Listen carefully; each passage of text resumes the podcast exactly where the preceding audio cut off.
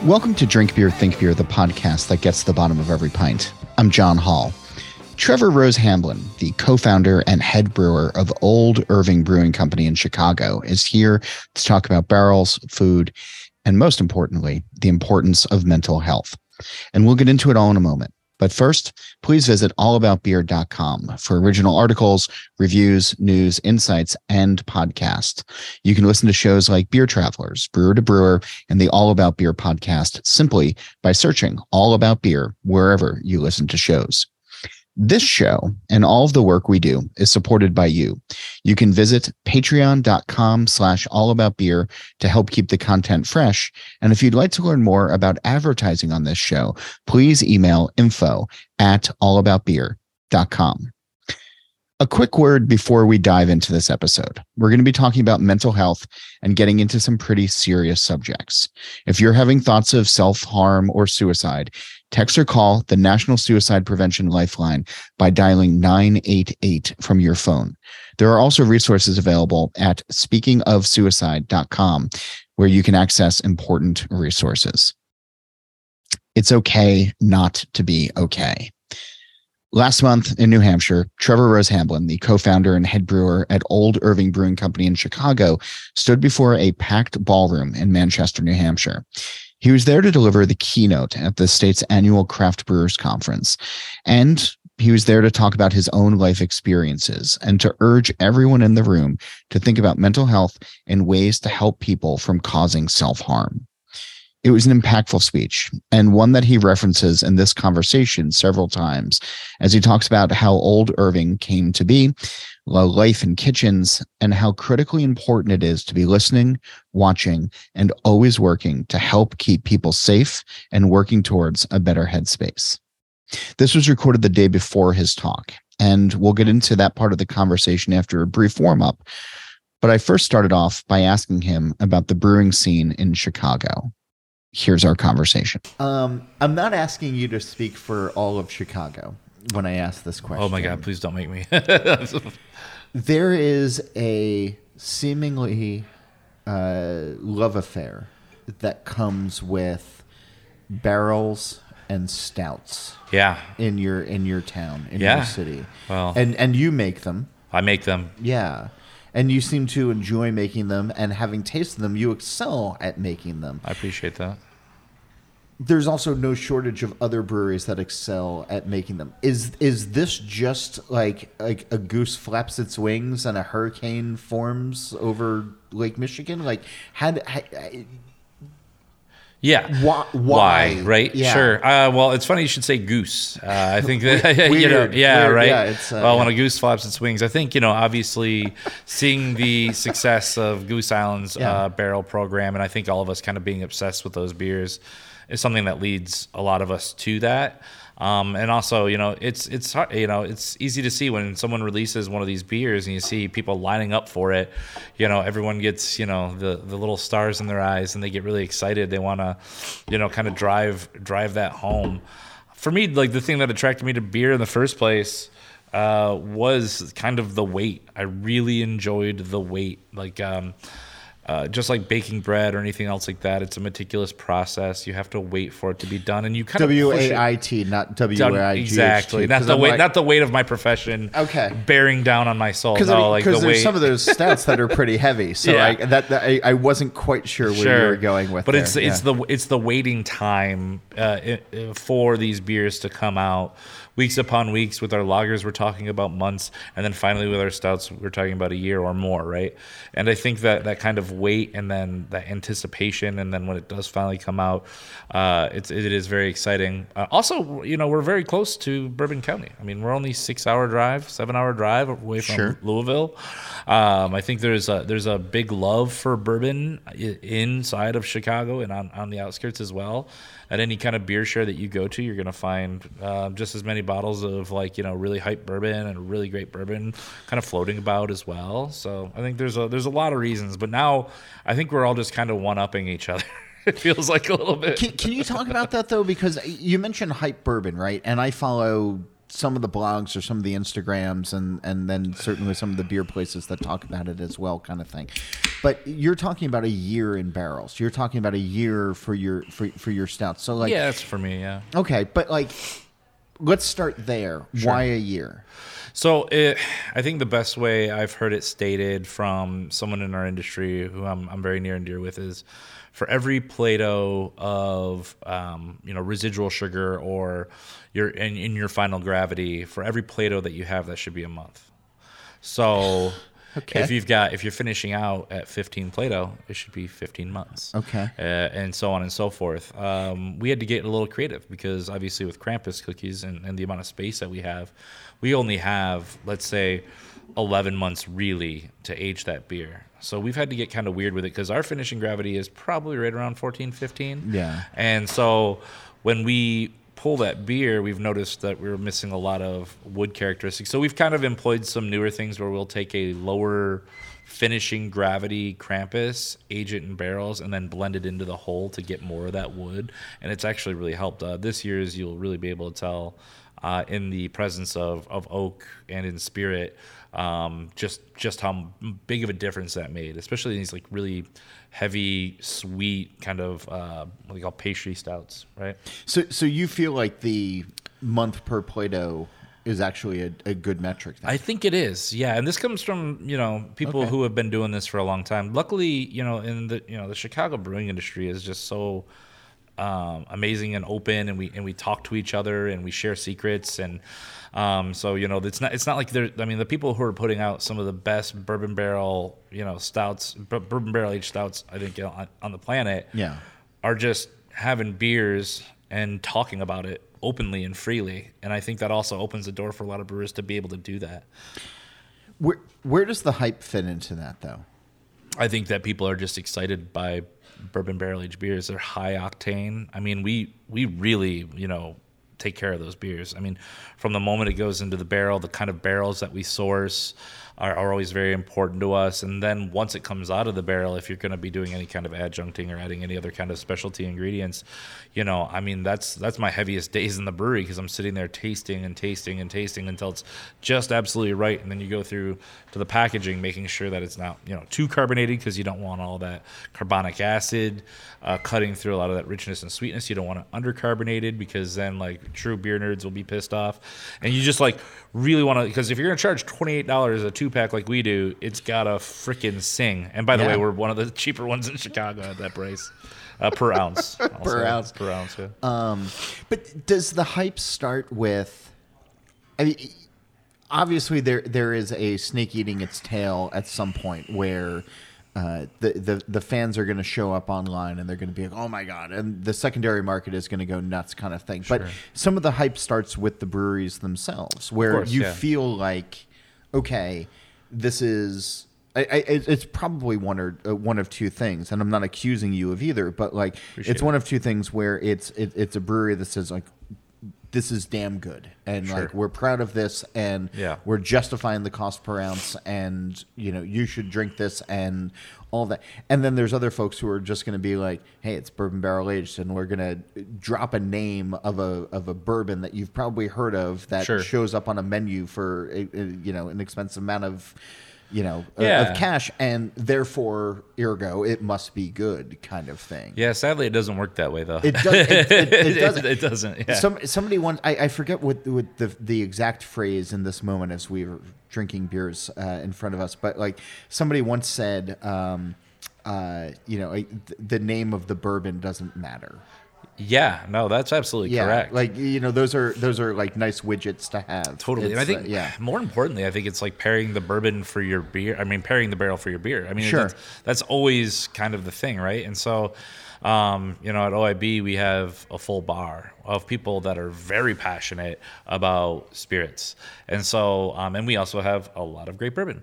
So when I'm sitting there and I'm, let's say I'm on Midwest Barrel Co., clicking around, seeing what they got available, I'm going to be able to order something from that distillery, at least close to what it is, you know, that we're going to be uh, putting Krampus into. We know what Krampus is, right? It's decadent, it's chocolatey, it's round, it's smooth. There's some coffee notes, but it's not bitter. Um, all these things. So, what do we want from that barrel? What kind of bourbon characteristics do we want from that from that barrel, you know. Um, so it is really also pairing the beer to that specific bourbon as well, or whiskey. the the base beer has to stand on its own before you even introduce a barrel, though, right? Um, it depends on what school of thought you're into on that. I've heard uh, tell of uh, large, very large brands of bourbon barrel aged beer that is pretty much undrinkable before it goes into barrels, and Yeah. the barrels do the magic. So. You know, I haven't had that experience. I think the beer that we put into barrels tastes pretty darn good, uh, and then it comes out tasting way better. Um, but um, Yeah, it's it's one of the. I, it, I think a lot of people do it differently. Uh, we do ours like Krampus was a beer that was not barrel aged first, so it had already had kind of its its moment, and then we just kind of evolved off of that. So we wanted to make sure it was drinkable otherwise. How do you manage the hype of those beers? Because you could, I imagine it's got to be a fine line where, um, if you say like, "Well, this is going to be a life-changing beer. This is going to be a beer that changes your life," or you just kind of put it out there and people get excited because they know who Old Irving is, they know what you guys are doing, kind of thing, and then the customer hype becomes, you know, the hype machine. But then, you know, if the beer itself, and again, I'm not saying this about you all, but like if the beer itself fails to deliver on the promise before anybody's cracked a can, Sure. you're gonna be the ones who, you know, get that that full experience of suck Yeah. down the line kind Yeah. of thing. So how do you have you had those conversations of how you temper reality versus I don't know second start of the right like I- Yeah, yeah It- it- it- yeah. I think uh, that's that's a darn good question. Um, you know, for us, I think at OIB, I think we're kind of it's it's funny because people know about us. I think people respect us, but I think we still tend to fly maybe a little under the radar. So we're not the you know, I mean, Krampus sells really well when we put it out, and I would say that's our biggest. You know, we have we have our hype moment every year, and I think Krampus is sort of our hype moment. Yeah. but like managing hype I, don't, I wouldn't say we really need to manage it what we need to manage this year and what i think a lot of brewers probably experienced this year is that everyone put theirs out at the same time and there's and everyone's brewing more and more every year Yeah. so i think we saw kind of across the board and i've talked to a lot of my friends that you know even the hypiest of the hypes i think are, had kind of struggled this year because Sure. we all release it right around Thanksgiving. Everyone has a finite amount of money, and they're going to start picking and choosing, you know, and or they're going to buy less of each of our stuff so they can kind of spread the love a little bit, which is great. But it's less managing hype and managing uh, amount of liquid, when to release it, and and really like and and then like how do you release it between and I've seen this happen tons uh, between your your your um, on uh, your off prem market and from your brew pub or tap room. How do you how do you manage that balance? Yeah. And what do you give to your off your off prem accounts, your on prem accounts, and what do you keep in house? And then what is that volume of liquid in order to keep that hype going? You know, and like and to keep the excitement going for everyone and make sure your guests don't feel ripped off. I don't want you as a beer drinker to like come into my place and think that you're you're not going to get it if you don't get it now and then see it all over every grocery store all of a sudden and then it's like cheaper than when you went to go buy it. Like, Yeah. I- I- you got to balance that too. So it's a lot of balance. the whole Thanksgiving thing, right, with Black Friday and Mm-hmm. Goose with their uh, uh, Bourbon County Stout, you know, like Black Friday be- became this thing, and you've seen time. Lakefront do it, and, and and and countless other places. Could you release?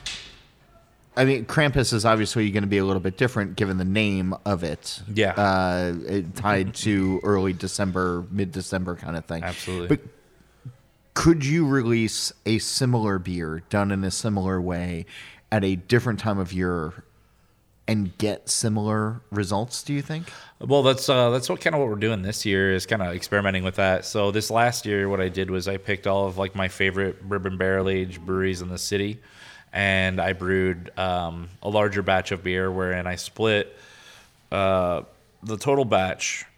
The first portion we would release just as you know regular base, with the promises of a bourbon barrel aged version of that later on. Yeah. So I've done everything from you know sweet stouts to barley wines to all kinds of things with a bunch of different breweries, and then we're going to release them throughout the year and see how they do in different times of year. See if we can see if we can do that because we do. I would like to do more barrel aging of some kind, especially getting out of the stout roll and getting more into barley wines, rye wines, wheat wines, things like that.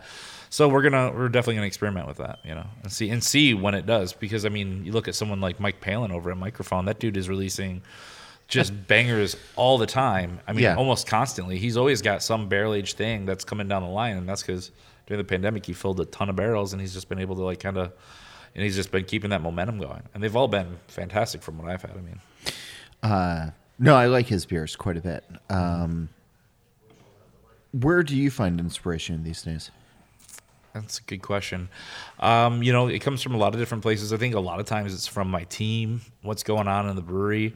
Obviously, having a restaurant attached to it, um, having a lot of new ideas. Our our cocktail team is very involved and has a lot of like really unique ideas that maybe I wouldn't have thought of before. My general manager Joshua, he's this like crazy creative who puts together flavors I would never even imagine, and then he puts it in front of me. I'm like, that works, and I don't understand why. Uh, so, But I- it just does. but it just does. Um, and then you know, there's also, of course, all of my brewers. It's a very much uh, democracy, you know, within our ranks. You know, we we talk, we formulate ideas, we see what what sticks, what doesn't, you know, and and, and we move forward. But uh, usually.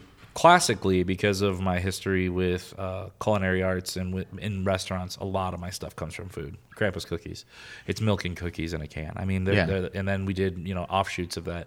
I've worked in restaurants my whole life. I've had champurrado, you know, because I. I've been humping lines since I was a kid. I worked with a lot of Mexican people, dude, and so I, I know what champurrado tastes like. Uh, I used to make a eight-hour mole at Moto Restaurant back in the day. You know that it was inspired by that and the Mexican hot chocolate. And then I've got friends in the city who own coffee shops who are roasting their own beans, who are doing really amazing things, and come over and do cuppings with me. So then I can include their coffee, and so it comes from it kind of comes from the beating heart of what Chicago is. It's a it's a it's an area of creators, you know, and and I just get to like riff off of a lot of people. the last time that I was in Chicago, I think I did visit uh, uh, the brewery, and I was blown away by the food. Like the beer, the beer was really good. Like, and I, enjoyed it. that. But like, but I go to a lot of brew pubs or a lot of places that also have a, a, a food component. It's like, okay, yeah, this is their this is their chicken sandwich, and like their Yep. fries are okay, like that kind of thing. But I walked away. I was with my cousins, and I walked away being like, holy shit, like you know. And I didn't like say hi to anybody when I was there that night or anything like, Sure. uh, you know, like that. But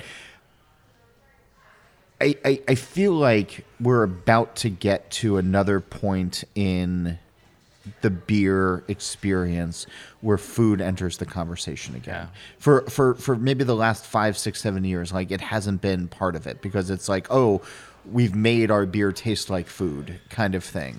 Um, but now, there, what's on the plate and what's in the glass like can go well together. And you're you're sort of nodding along that you you, you might maybe feel the same way. Uh, big time. I mean, I think about you know when I was at Moto Restaurant, and for any of your listeners who don't know what that is, just to give a little background, it's I don't know if I know what that okay. is, that's but that's yeah. fine. Um, you're going to learn a lot about it tomorrow in my speech. Yeah. Uh, so um, And we'll talk about that in a minute. But Of course, yeah. It's um, a one star Michelin restaurant that I worked for uh, while I was still in culinary school. I did my apprenticeship there. And the whole idea was it was a tasting menu. So uh, you can imagine expensive as hell. Uh, servers wore suits, they had earpieces. Uh, the kitchen was silent. Uh, it was, you know, um, intense. Uh, but we made beautiful plates. We were kind of like the the bad boys of fine dining a little bit. We were a little bit goofy. Uh, we had fun. You know, you, you go down in that basement, you might hear like techno like bumping, but while we're prepping, and you know, like silly videos because we we're kind of science meets food, but like real mad scientists, like who spend too much time in the basement, have pale complexion, and are becoming part lizard. We were just real weird guys, and back then there was no like you could there was no no in that kitchen, and that was a, a big part of the creative process, and and everyone had to participate. It, it was an obligation.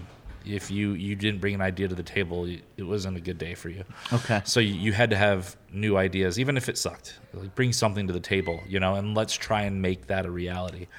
And eventually, I got to work up to the point where I was able to, because of the sommelier there, he said, "Why don't you do? I know you love beer. Why don't you do a beer pairing menu? Why don't you throw together a beer option for folks?" And I was like, uh, "Really?" So I got to go through this whole portfolio. I mean, you can imagine what we would charge for a beer tasting. Sure. I mean, the world was my oyster. I could pick anything I wanted. I was pairing uh, sours, beautiful, beautiful barrel aged sours from Belgium with dessert. And people were like, "What the fuck are you doing? You know, how the hell are you gonna pair a sour?" I'm like, "It's a, you know, it's an inspiration on banana split. You have chocolate, you have cherry, you have bananas, and I'm gonna, I'm gonna throw you, you know, this, uh, this kriek, uh, and the malt is gonna go with the, the chocolate. Yeah. The, of course, the, the cherries are gonna go with the cherries. The sour is gonna accentuate everything, and then the fizz is gonna come along and cleanse your palate and get you ready for that next bite. I would argue that my one of my favorite things to pair in the wine world when I was there, and I, I learned a ton about wine while I was there, was champagne. Yeah. Champagne, it, it was a joke for us. It was like we didn't know what to pair with something because we made some weird shit, man. Like I'm talking edible cigars Okay. in an ashtray with edible ash that smokes at your table. You get your menu, you would eat it. I mean, we were- if you Google Yeah, Moto yeah, no, no, no, sometimes yeah, and look it up, we did weird shit. But when we didn't know. Oh, by the way, I want to go back real quick on the Okay, cigar yeah, course. yeah. It was uh, Schlenkerla Rauchbier. Uh, that Okay. we- as, as you do. As you do. As you do. Smoke Uh, with smoke. uh, You're never going Hey, wrong. That's Yeah. right. Um, you know, and so we we do, we do champagne a lot because when you're in that moment, you need to be able to cleanse that palate, get people ready for the next sip, and champagne is dynamic enough. Uh, to be able to do that, and that's when I really realized the power of beer. So we opened Imagining New Gastronomy, our second restaurant, where I was able to pair. That one was much more like a budget version of Moto in a lot of ways. Um, so we had to like throw in some cocktails. We threw in some beers, and then there was a couple of wines too. And it was all while you're flavor tripping on Miracle Berry. So Sure. then I had to take that into account and find beers that worked with the Miracle Berry and all that madness. So I've had beer and food together in my brain since day one, you know. Um, and of course, I lived with my best friend who, you know, was a kind of culinary genius in his own right, had his own website called Garrett's Table. We worked at Moto together. So when we weren't cooking, talking about cooking, uh, we were brewing beer, talking about beer. Uh, we had five or six beers in our garage at any point. We'd bring it in for the staff so they'd have something to drink at the end of the night. And that's really how the conversation started for opening up what would eventually become Old Irving Brewing. So that conversation started a long time ago for us. And then I feel like there's extremes though. We have kind of the brew pubs that kind of phone it in and maybe don't know as much about food. That's when I want. Yeah. And then we've got people who are getting like Michelin stars for their food. You think about Band of Bohemia, Sure. Moody Tongue, you know, places like that who take it to a whole new level. Yeah, but those are the only two that I think that like we can. Sure. Yeah. But I mean- then if you go into Chicago though and you and you hang out at some of these breweries, man, I mean you've got um a lot of different cats who are like making their own breads. Sure. And they're they're making pizzas and they're doing all this like really cool stuff. So If you're just doing it by designation of Michelin, I I, I meant. Oh, But sure, yeah, yeah, by designation of Yeah, Michelin, there, sure. there's there's not like a ton that are out there. Uh, I just feel like there's a big gap. There's not even a, a, a, a full hand versus them that are out Sure. there these days. But the ones who are sort of phoning it in, right? And I reckon I try to reconcile this quite a bit. Like having written about beer and food for uh, the better part of the last, you know, decade and a half. Um, there are some places that have chefs in the kitchen that are fully immersed and they're like okay i'm tasting everything and i want you to drink this beer while you have this this this bite and it's going to hopefully do like the way that you were talking about banana splits Sure. with you Yeah. know with with with kriek um and then there's other places where it's like yeah no our wings are really good and they're like and maybe they are and maybe and maybe they're not but there there isn't a lot of like full thought behind it. It's like, okay, we're a brew pub, so we have to have chicken fingers, we have to have burgers, we have to have, you know, pizzas kind of thing. And I, I uh, living in the, you know, in New Jersey, I find it an affront for anybody else to make pizzas. Um, uh, including New York City. Um, but that's uh, That's gonna get me canceled. Yeah. uh, that's the thing that's finally gonna get From me. Chicago, uh, I'm not going to the thing. comment at all. I'm not going to get into that. Chicago, pi- Chicago pizza is its own thing. Detroit pizza is its own thing. Like th- Sure. there, there are regional pizzas that exist out there, kind Yeah. of thing. But like there are other places where it's like New York style pizza, Mm-hmm. and it's unless you're getting the water, and unless you're getting like you're just not going to or manipulating the water, like you're not going to Sure. get what we have. It doesn't matter. yeah, yeah. There's so much talk about beer and the perfect pint and the perfect representation of when you open up a can or Yeah. a bottle or a pour off of a draft. Should there be as much of a focus for places that serve food to deliver a menu with that in mind that matches the you know that matches the beer like Sure. you know yeah Yeah, I mean, I mean to go back. I mean, there's, I think we kind of when we first opened OIB, we definitely started off with a chef that was a little bit higher caliber, and I think we were kind of going, we were shooting a little bit high in terms of a dining experience and what people were willing to pay for a dining experience in a brewery. We, we had a lot of things like prawns and you know like whole prawns with like beautiful sauce and they're done on a wood fire grill and I mean we really went Yeah. all out when we first started I mean we the aesthetic though from when i visited like didn't match what you just said Exactly. So the menu changed um, Okay. because the people said no. they were basically like, we don't want that experience with you. And it was kind of, you know, it was one of those things where it, it took a lot of conversation. We had to be like, all right, well, it, if we're going to do wings and we're going to do burgers and we're going to do sandwiches, they it's got to be great. It, it can't just be, you know, we're not just going to buy some frozen freaking patties, you know, reheat them and just, you know, make passable food to sell some beer. That's Sure. not what we're doing. So each, you know, each thing had to be meticulously made to be delicious and, and made by the right hands. And then it had to go through my face and my, my business partner's face. And uh, when Matthias Merges was with us uh, from Yeah. Folk Art, it had to go through his face before it would ever go into the hands of a guest. So while we do make all those things, our chef once in a while he uses beer in a lot of uh, the things that he creates, but he, he he is always trying to just make really great food. I'm always just trying to make really great beer, and we find ways for those two things to pair. But I don't want anyone up their own ass about it. I don't want. I get it. I don't. I don't want that experience for my guests when they come in. I want them to be relaxed. I want them to chill. If they want pairing recommendations, my staff can do it. I've got all the training there for it for them. They've got. I've got a document that's called a menu matrix that goes through every single ingredient uh, in our beer, in our food, in our cocktails, um, suggested pairings, everything. But when you sit down, I I don't want that highfalutins. I'm actually I think it's almost looked down upon a lot a lot. And um, when I when people come into breweries, they don't want that. If they want that, there's places in Chicago to get that.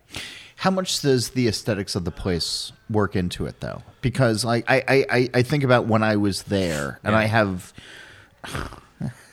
I'm, I'm, I'm fuzzy at best most days. Yeah, I'm. Um, but like, I'm sitting at long picnic tables at your place. I can see stainless through a garage door ish kind Yep. of window thing over on this side. So prawns or you you serving me something, it's going to be like I would enjoy the hell out of it. But there but there are certain aesthetic cues where it's like okay, I'm going to sit up a little bit more straight kind of thing where I sat when I had your food did not make me sit up a little bit more straight, even though I enjoyed the fuck out of it. Right. Like, so, like, Yeah. how much does the atmosphere also play into beer and or food? I mean everything, right? I mean, I think it when we first started doing that food, it obviously didn't play with kind of what the way the place looked and the vibe that was kind of going on in general, which is why we changed it, mm-hmm. right? And it was getting to a point where our food cost was high, and it was just like this doesn't make sense on a lot of levels. And people in that area, they were just looking for good food. There wasn't a ton of good food readily available uh, in that neighborhood. We got the wood fire grill; we could do Yeah. great burgers off of that. Uh, we were making our own buns. You know, uh, we work with a local baker now because we've gotten too busy to keep up with our own buns. And That's nice. yeah, and we It's yeah, a good problem to have. It's a good problem to have. I, every time everyone says it to me, I go, "Yeah, it's still a fucking problem." Uh, but but you know, we in in in we just kind of figured it out, and I think people have come to know and I and I like the vibe now. I like my team now. I like the, the way the brewery feels. I want to hang out there. It's so cool to go to work and like want to be there. Even when I've worked in like really nice restaurants, I don't want to be there after I was done with my day, but I want to stay and I want to chat and I want to talk to the regulars and they're they're enjoying the burger of the week or the wing of the week or whatever the hell we're doing. But we still have touches on there to let you know we're having some old culinary fun. Octopus, braised octopus that's kissed on the wood fire Sure. grill, you know, served with the you know the poached, spashed, and fried potatoes, things like that, where we get to sh- we get to show up a little bit, you know, be like, all right, All right. this is what we can do, you know. See, I, I, I'm the type of adventurous, I hope, eater and drinker. Where if I showed up at your brewery today and like I saw poached octopus, I'd be like, all right. Like if you guys are gonna put it on there, like I hope it's not coming off of a Sysco truck, and like I'm gonna try to, I'm gonna try to figure it out. Yeah. Was there a time where you weren't enthused about showing up at work? Um, yeah, yeah, dude, for sure. The pandemic definitely was not a time that was fun to show up at OIB. That was a hard time. I think that was a hard time for everyone. It was a hard time for my team. It was a hard time for me. It was uh, that time where whether you, whatever choice you made, it was never a good choice. Yeah. You, you either had to make a bad choice or a less bad choice, and it, it really sucked. And I and I felt like I went from kind of being on top of the world to ma- thinking I might lose my business. So that was scary. Uh, my wife was pregnant at the time, um, and I was worried about getting sick and bringing it home to her. And lo and Yeah. behold, I did get sick, and I did bring it home to a pregnant wife who did not ever get it because I had both windows open in the middle of mm, Did all the right April things. and did all the right things to make sure she didn't get sick. But like, it was yeah, it was not a it was not a very cool time to be at OIB. However, I will say that the addition of a bar during a pandemic is really nice thing to have when you have a bunch of full tanks of beer and you know a few people to talk to and you know uh, a bunch of uh, bottles getting dusty on the back bar. It, it makes it a little bit more manageable. But uh, yeah, that was a time when I really didn't want to. And um, I would say in fine dining a lot. I mean, it was fine dining was was a tough was a tough gig as well. We're sitting right now in the lobby of a Best Western. It's the best. It's uh, uh, it, it- I- This is a new experience for me. Um, we're here, uh, stone's throw from the Manchester, New Hampshire airport, and in the morning, as you mentioned, you're going to give us a, a, a, a talk and focusing on mental health. Yeah. you're a Chicago brewer, an Illinois brewer. Uh, you're here in New Hampshire talking about mental health. This is obviously something that you've given enough thought behind and talked about enough that you got on two planes to come here to, to, to share Yeah. with, with, with other folks in the industry. Um, when I hear you talk about COVID, when I hear you talk about, you know, the worry of running a brewery and a restaurant and everything else like that, um, we haven't shied away from talking about this on the show, but it, th- there's a lot of worry out there, and there are a lot of things that people are maybe aware of but aren't paying full attention to or not willing to pay full attention to. Why are you here? Um, well, the biggest reason I'm here is because I wanted to make sure that anytime I get the chance to destigmatize a conversation around mental health, especially in our beloved industry, that I take it. Uh, it's been near and dear to my heart. The uh, same gent I worked for at uh, at Moto, uh, Mr. Homaro Cantu opened Moto Ing, um, eventually Berrista with him, and eventually what was supposed to be Old Irving Brewing died by suicide. And that was Yeah. that was a that was a that was a big hit to our community, a big hit to me personally. He was a really dear friend and uh, also mentor, and you, we can go through the whole list. Uh, personally, I've struggled with mental health issues my whole life. I've been in and out of mental hospitals in my in my youth and my teens. I've uh, been suicidal. Uh, I was that's the reason I was in these uh, the, the mental hospitals when I was uh, younger, and they you know put me on all kinds of medication, and people didn't know what the hell they were doing back then. God, everyone was just kind of. I, I felt like uh, I was being poked and prodded by uh, interested parties as a very young man, And then uh, coming to Chicago, I found a perfect group of people who were just like me. Uh, Island of Misfit Toys in, in this restaurant industry.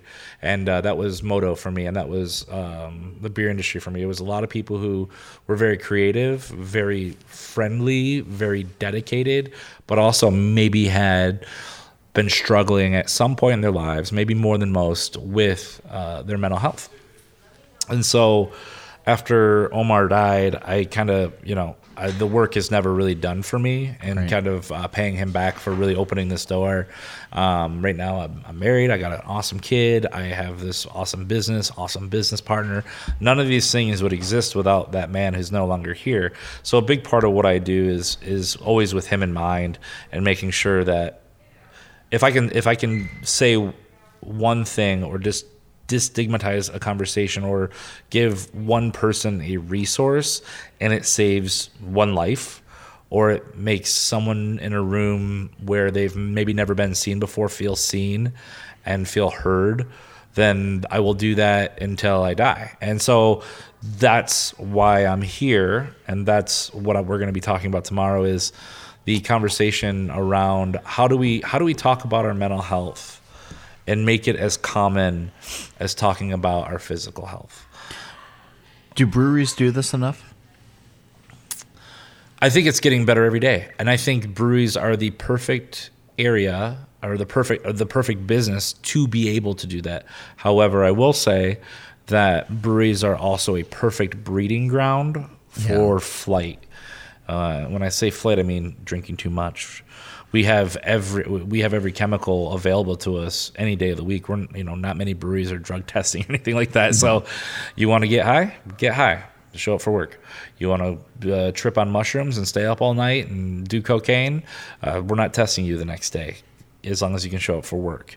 You can do all those things, but how do you maintain your balance and longevity in this industry and be able to perform? And when when does your fun night out become your fortnight out or your month out or your year out? And when and how do we find that balance in an industry that's surrounded by it and just absolutely engulfed in it? It almost seems like an impossible task a lot of times. And so tomorrow we're going to be talking a lot about resources, um, kind of putting into context uh, visually how we use our valves in a healthy way.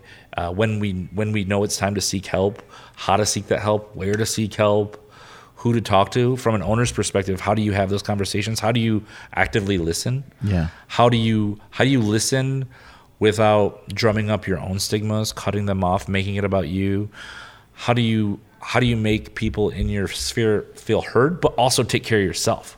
And that's a big part of it. Because if you can't take care of yourself, taking care of your employees, taking care of your staff, taking care of your friends, that's going to be pretty much impossible. How do you address that at OIB? at OIB. Uh, it's it's a you know it's one of those things too where it's not an all or nothing thing all the time. There are, but I do I will say that one we've had the Hope for the Day trainings, so I've done the trainings multiple times. So Can, people, can can you talk about Hope for the Day for Yeah, folks course. who don't know? Yeah, so Hope for the Day is a uh, 501c3 non-for-profit organization out of Chicago. Uh, they're saying is it's okay not to be okay. Yeah. it's a big piece of it. Uh, they do everything from collaborations, coffees. Uh, there was talk about they were going to put uh, messages like on papers, like literally ro- rolling papers, so you could call. Um, so you could literally call uh, a helpline if you're sitting there getting high. You could look at the paper and have a helpline number right on it. So that way, when you run away from your problems, it's right there. Yeah. I made the first beer that had all of the Hope for Day resources on the can itself. Um, so you know they're, they're really trying to kind of go into that that gray area where you're not supposed to talk about mental health. No, you can talk about mental health You whenever. should. You Yeah. can talk about it over a beer while smoking a joint. You can talk about it while you're exercising. You can talk about it at the bar. You can talk about it at home. You should. There's no bad place to talk about this stuff. And Hope for the Day was really great at making sure that it actually felt kind of like cool to talk about your mental health because you see these guys, it's all black shirts. Yeah. Hope for the day in white. They're all a bunch of people who have like worked for bands or the band managers or they actually play in a band or they're comic book nerds. They're just like us, you know? All right, so there's a lot of musicians. a lot of musicians, a lot of people from the industries that I think I personally connect to. Yeah. And so then I became an educator with them, and I would go around the city to different breweries, setting up collaborations with them, uh, setting up. Uh, Were those hard? Were those hard to do? Setting up the collaborations were those hard conversations to have with outside people? You know what's really funny is with maybe with outside people with brewers it was not even hard. It wasn't even a question. It was yes when. That's great. yes when. And so i mean our first we did a hope for the day um, hope fest at, at old irving brewing and literally every i had to tell some brewers no because i didn't have enough space. So we just didn't have enough space to host all these freaking brewers that wanted to be a part of it they wanted to be a part of the conversation.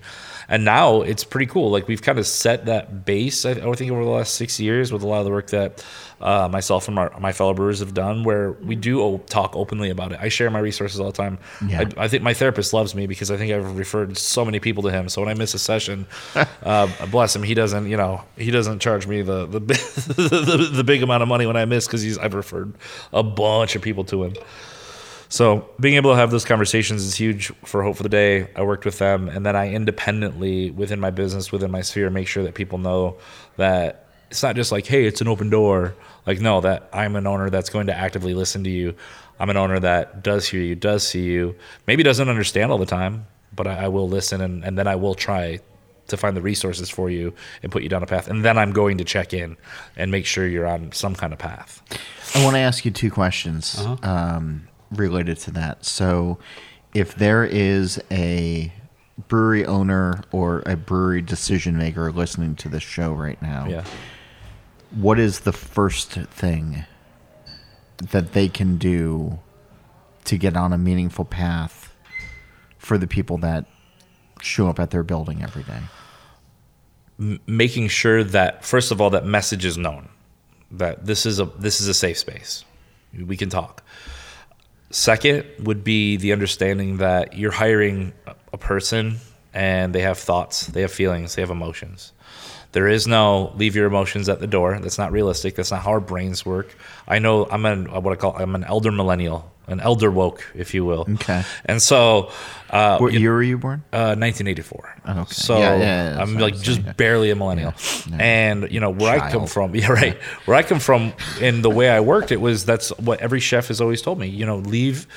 Leave it at the door, and whatever happens to you in here, leave it in here. And I'm just like, that what? You can't carp, uh, yeah, compartmentalize like that. yeah. You can't do that. So it was just like Rauk beer, un- yeah. unre- unrealistic expectation of mental health in a way, and from people who just know fuck all about it. So understanding that they don't know anything about it first, understanding that we are hiring indi- individuals, and that if you have a great employee that has been there since day one, and then all of a sudden you're starting to see these signs, don't reach for the reprimand button right away. It's not necessary. Mm. It's going to it's going to cause it's going to make whatever's happening worse. But instead, you come to them with concern and care. You know how much of a difference it makes when I have a guy who's been showing up every single day on time, always kills it. All of a sudden, they're showing up late bags under their eyes. They've been drinking too much. They've been, you know, there's all these signs. You know, they're they're just kind of dragging. They're not as focused. You can go, wow, this guy's fucking up, you know, and then all of a sudden the, the rumor mill starts between all the employees. Oh, this guy's fucking up. This guy's fucking up. No, that person is struggling. That person is clearly struggling. How do we, and then start that conversation? So making sure, one, for that owner that you you let it be known that this is a place where we take mental health seriously and we are going to take you at your word. We're going to give you X amount of sick days and those, and there's going to be an X amount of mental health days. Yeah. And when something goes wrong, being able to have the flexibility to be able to to manage that. I have I have a lot of different people. You're not managing everyone with you know one big blanket. Right. As- you can't. Everyone's different. I don't manage my 53 year old brewer the same that I do my 33 year old cellar person. They're two different people, and they trust me. I have to talk to them differently. Sure. you know, and and and it's a very different situation. You manage individuals, and you have to have good management. The second part of that, though, is asking you about, uh, and by all means, if uh, if that, Oh, if that moves you, but that. yeah. Um, the second part of that is I, I asked you about an ownership to begin with, and and and and how, as an owner, you you you you do this. There are a lot of people who are in the brewing industry who listen to this podcast who Yeah. don't have ownership. Um, there's a lot of people who are outside of the brewing industry who don't have ownership in in, in what they do. Sure. What's what's the question? How do you? Yeah. How, if, if I, I feel like people know on a certain level. Sure.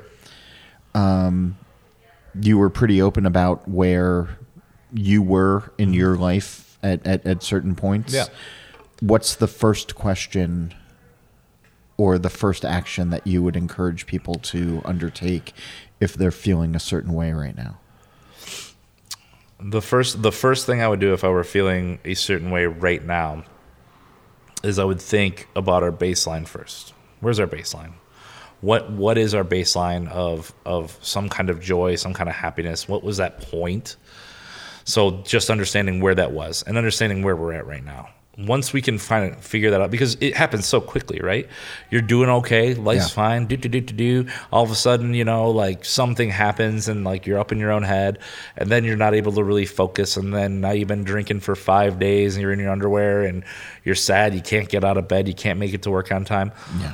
something happened along that way. So, and if you're too far along before, let's say you get to like the critical stage, which is thoughts of suicide, Sure. thoughts of self harm, things like that, but you're in this phase where you really want and need help, ask for help.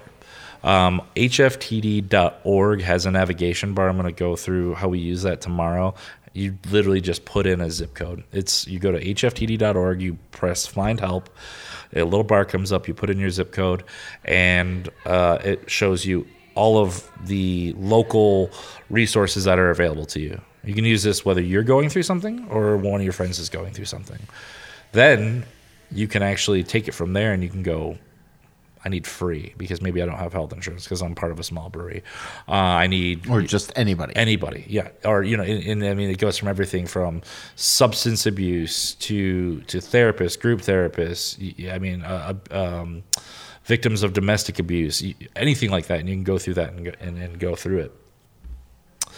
For anybody who's feeling like they're teetering or like you're you're starting to have those thoughts feelings and emotions what are you what are we doing?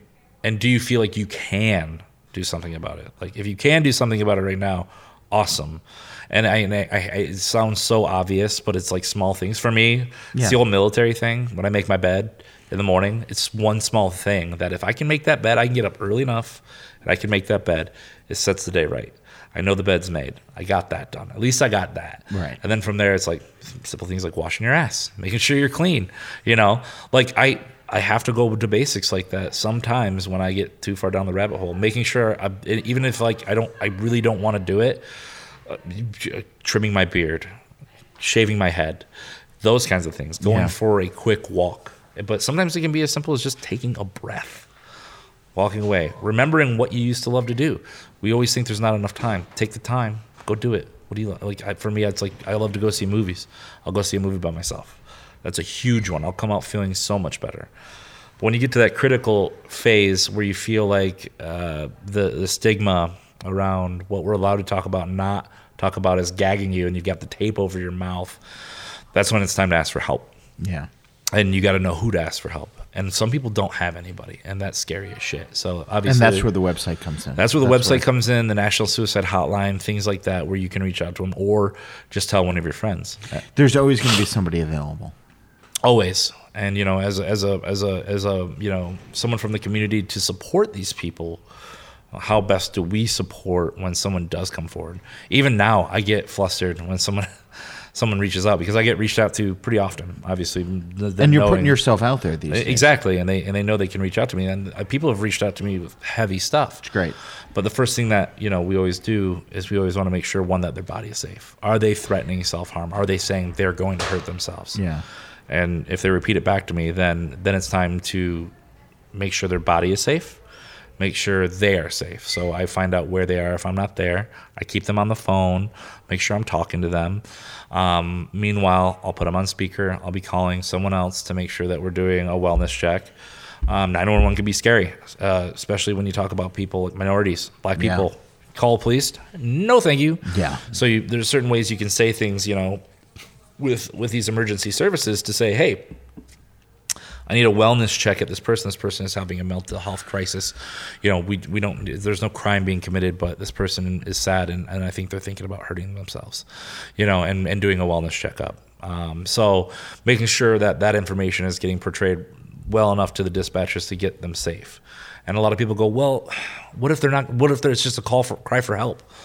and I'm like, then uh, answer the call. Yeah. answer the cry. Yeah, Then take care who of the them. fuck cares? right. Yeah, Yeah. yeah. Because uh the worst that's going to happen, I've, and trust me, I've had people that were pissed off at me about it now, who came and thanked me later. You know, and so you know, it's it's that it's that just it's a sticky situation. It's not comfortable. It's really really hard. You're fighting against a lot of stigma to be able to make those calls, but you have to, and then follow up with your friend, man. Follow up with your friend. Take care of them. Ask them how things are going. What are they doing to take care of themselves today?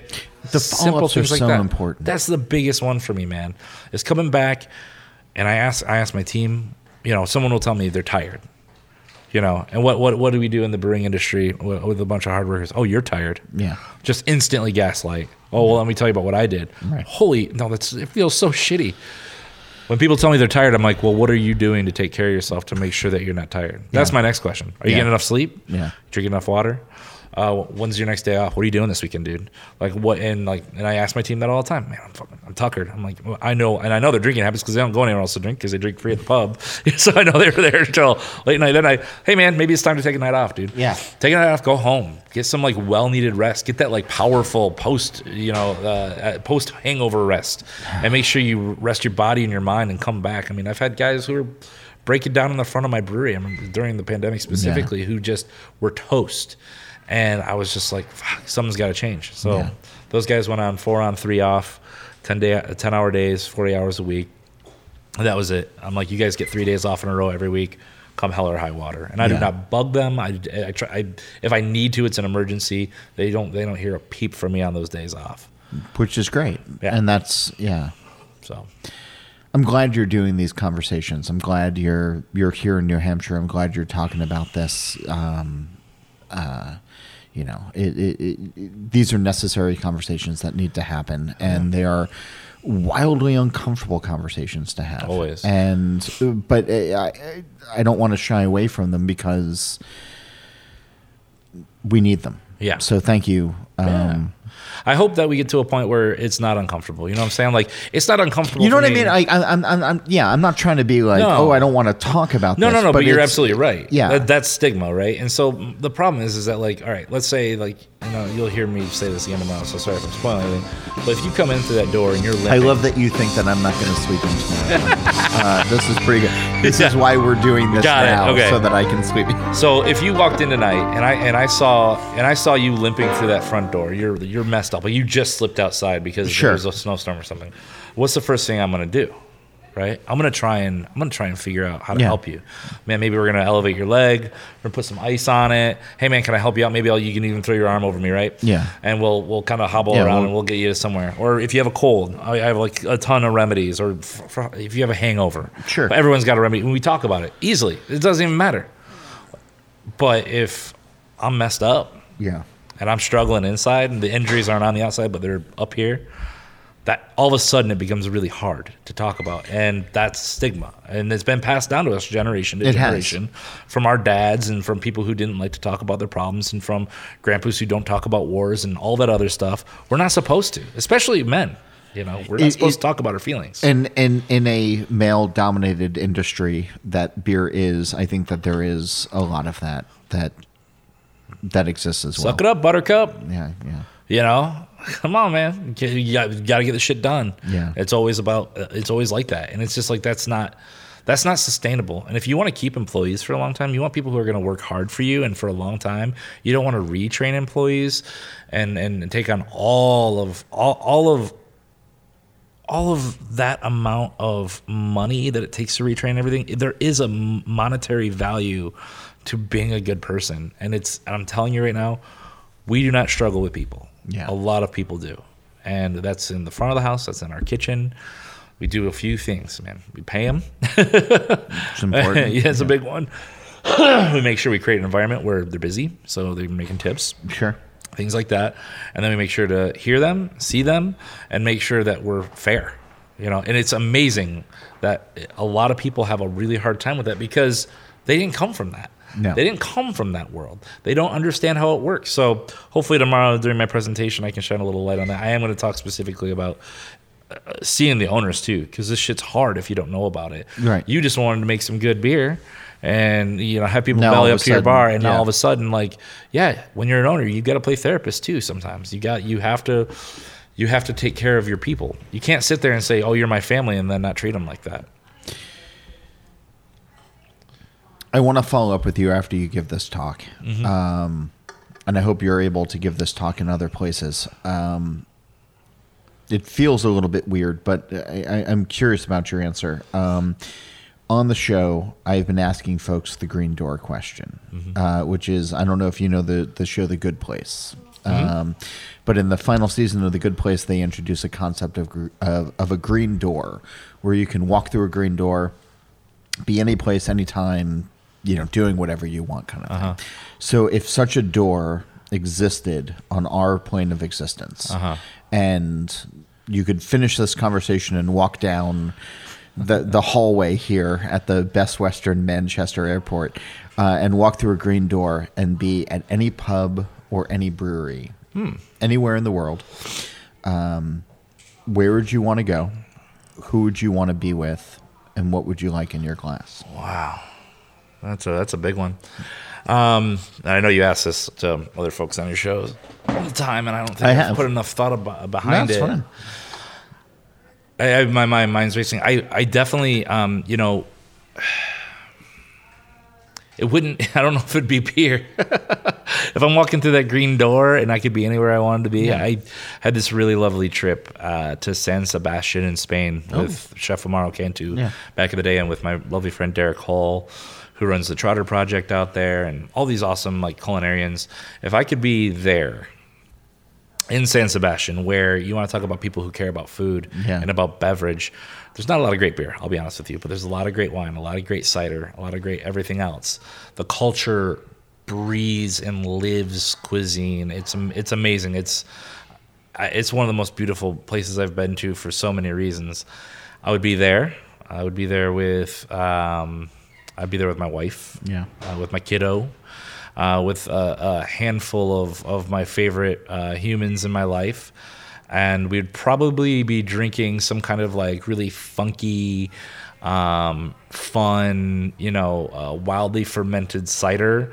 Uh, and then eventually getting into some maybe like Rioja and like eating like, yeah, like pulpo, some octopus, some seafood, Yeah. you know, things like that. That would be, that'd be my happiest place. That's awesome. And you know, if some good beer was around, that'd be that'd be dope. That'd be that'd be just fine. That's just a little bit of you know powdered sugar. Exactly, thing. exactly. Yeah. That'd be that'd be really lovely. But that's that's where I'd want to be, and those are the people I'd want to be with. I think the beverage would come secondary, but yeah, that's where I'd want to be. I love it. Yeah.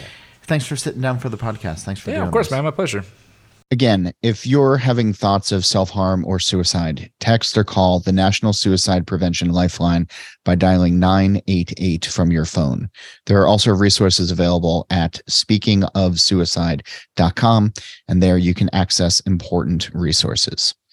A quick reminder to go visit allaboutbeer.com. There you can check out the podcast page, the merch page, and read great new content as well as the archives going back to 1979. Do you have questions, comments, concerns, guest suggestions?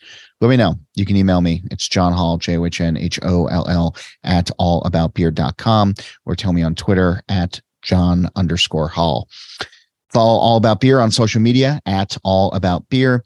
And if you're interested in supporting journalism in the beer space, you can email us at info at allaboutbeer.com, where we can share our advertising information, or simply go to patreon.com slash all about beer. Don't forget, All About Beer has a podcast channel now. Search and subscribe on your podcast platform of choice.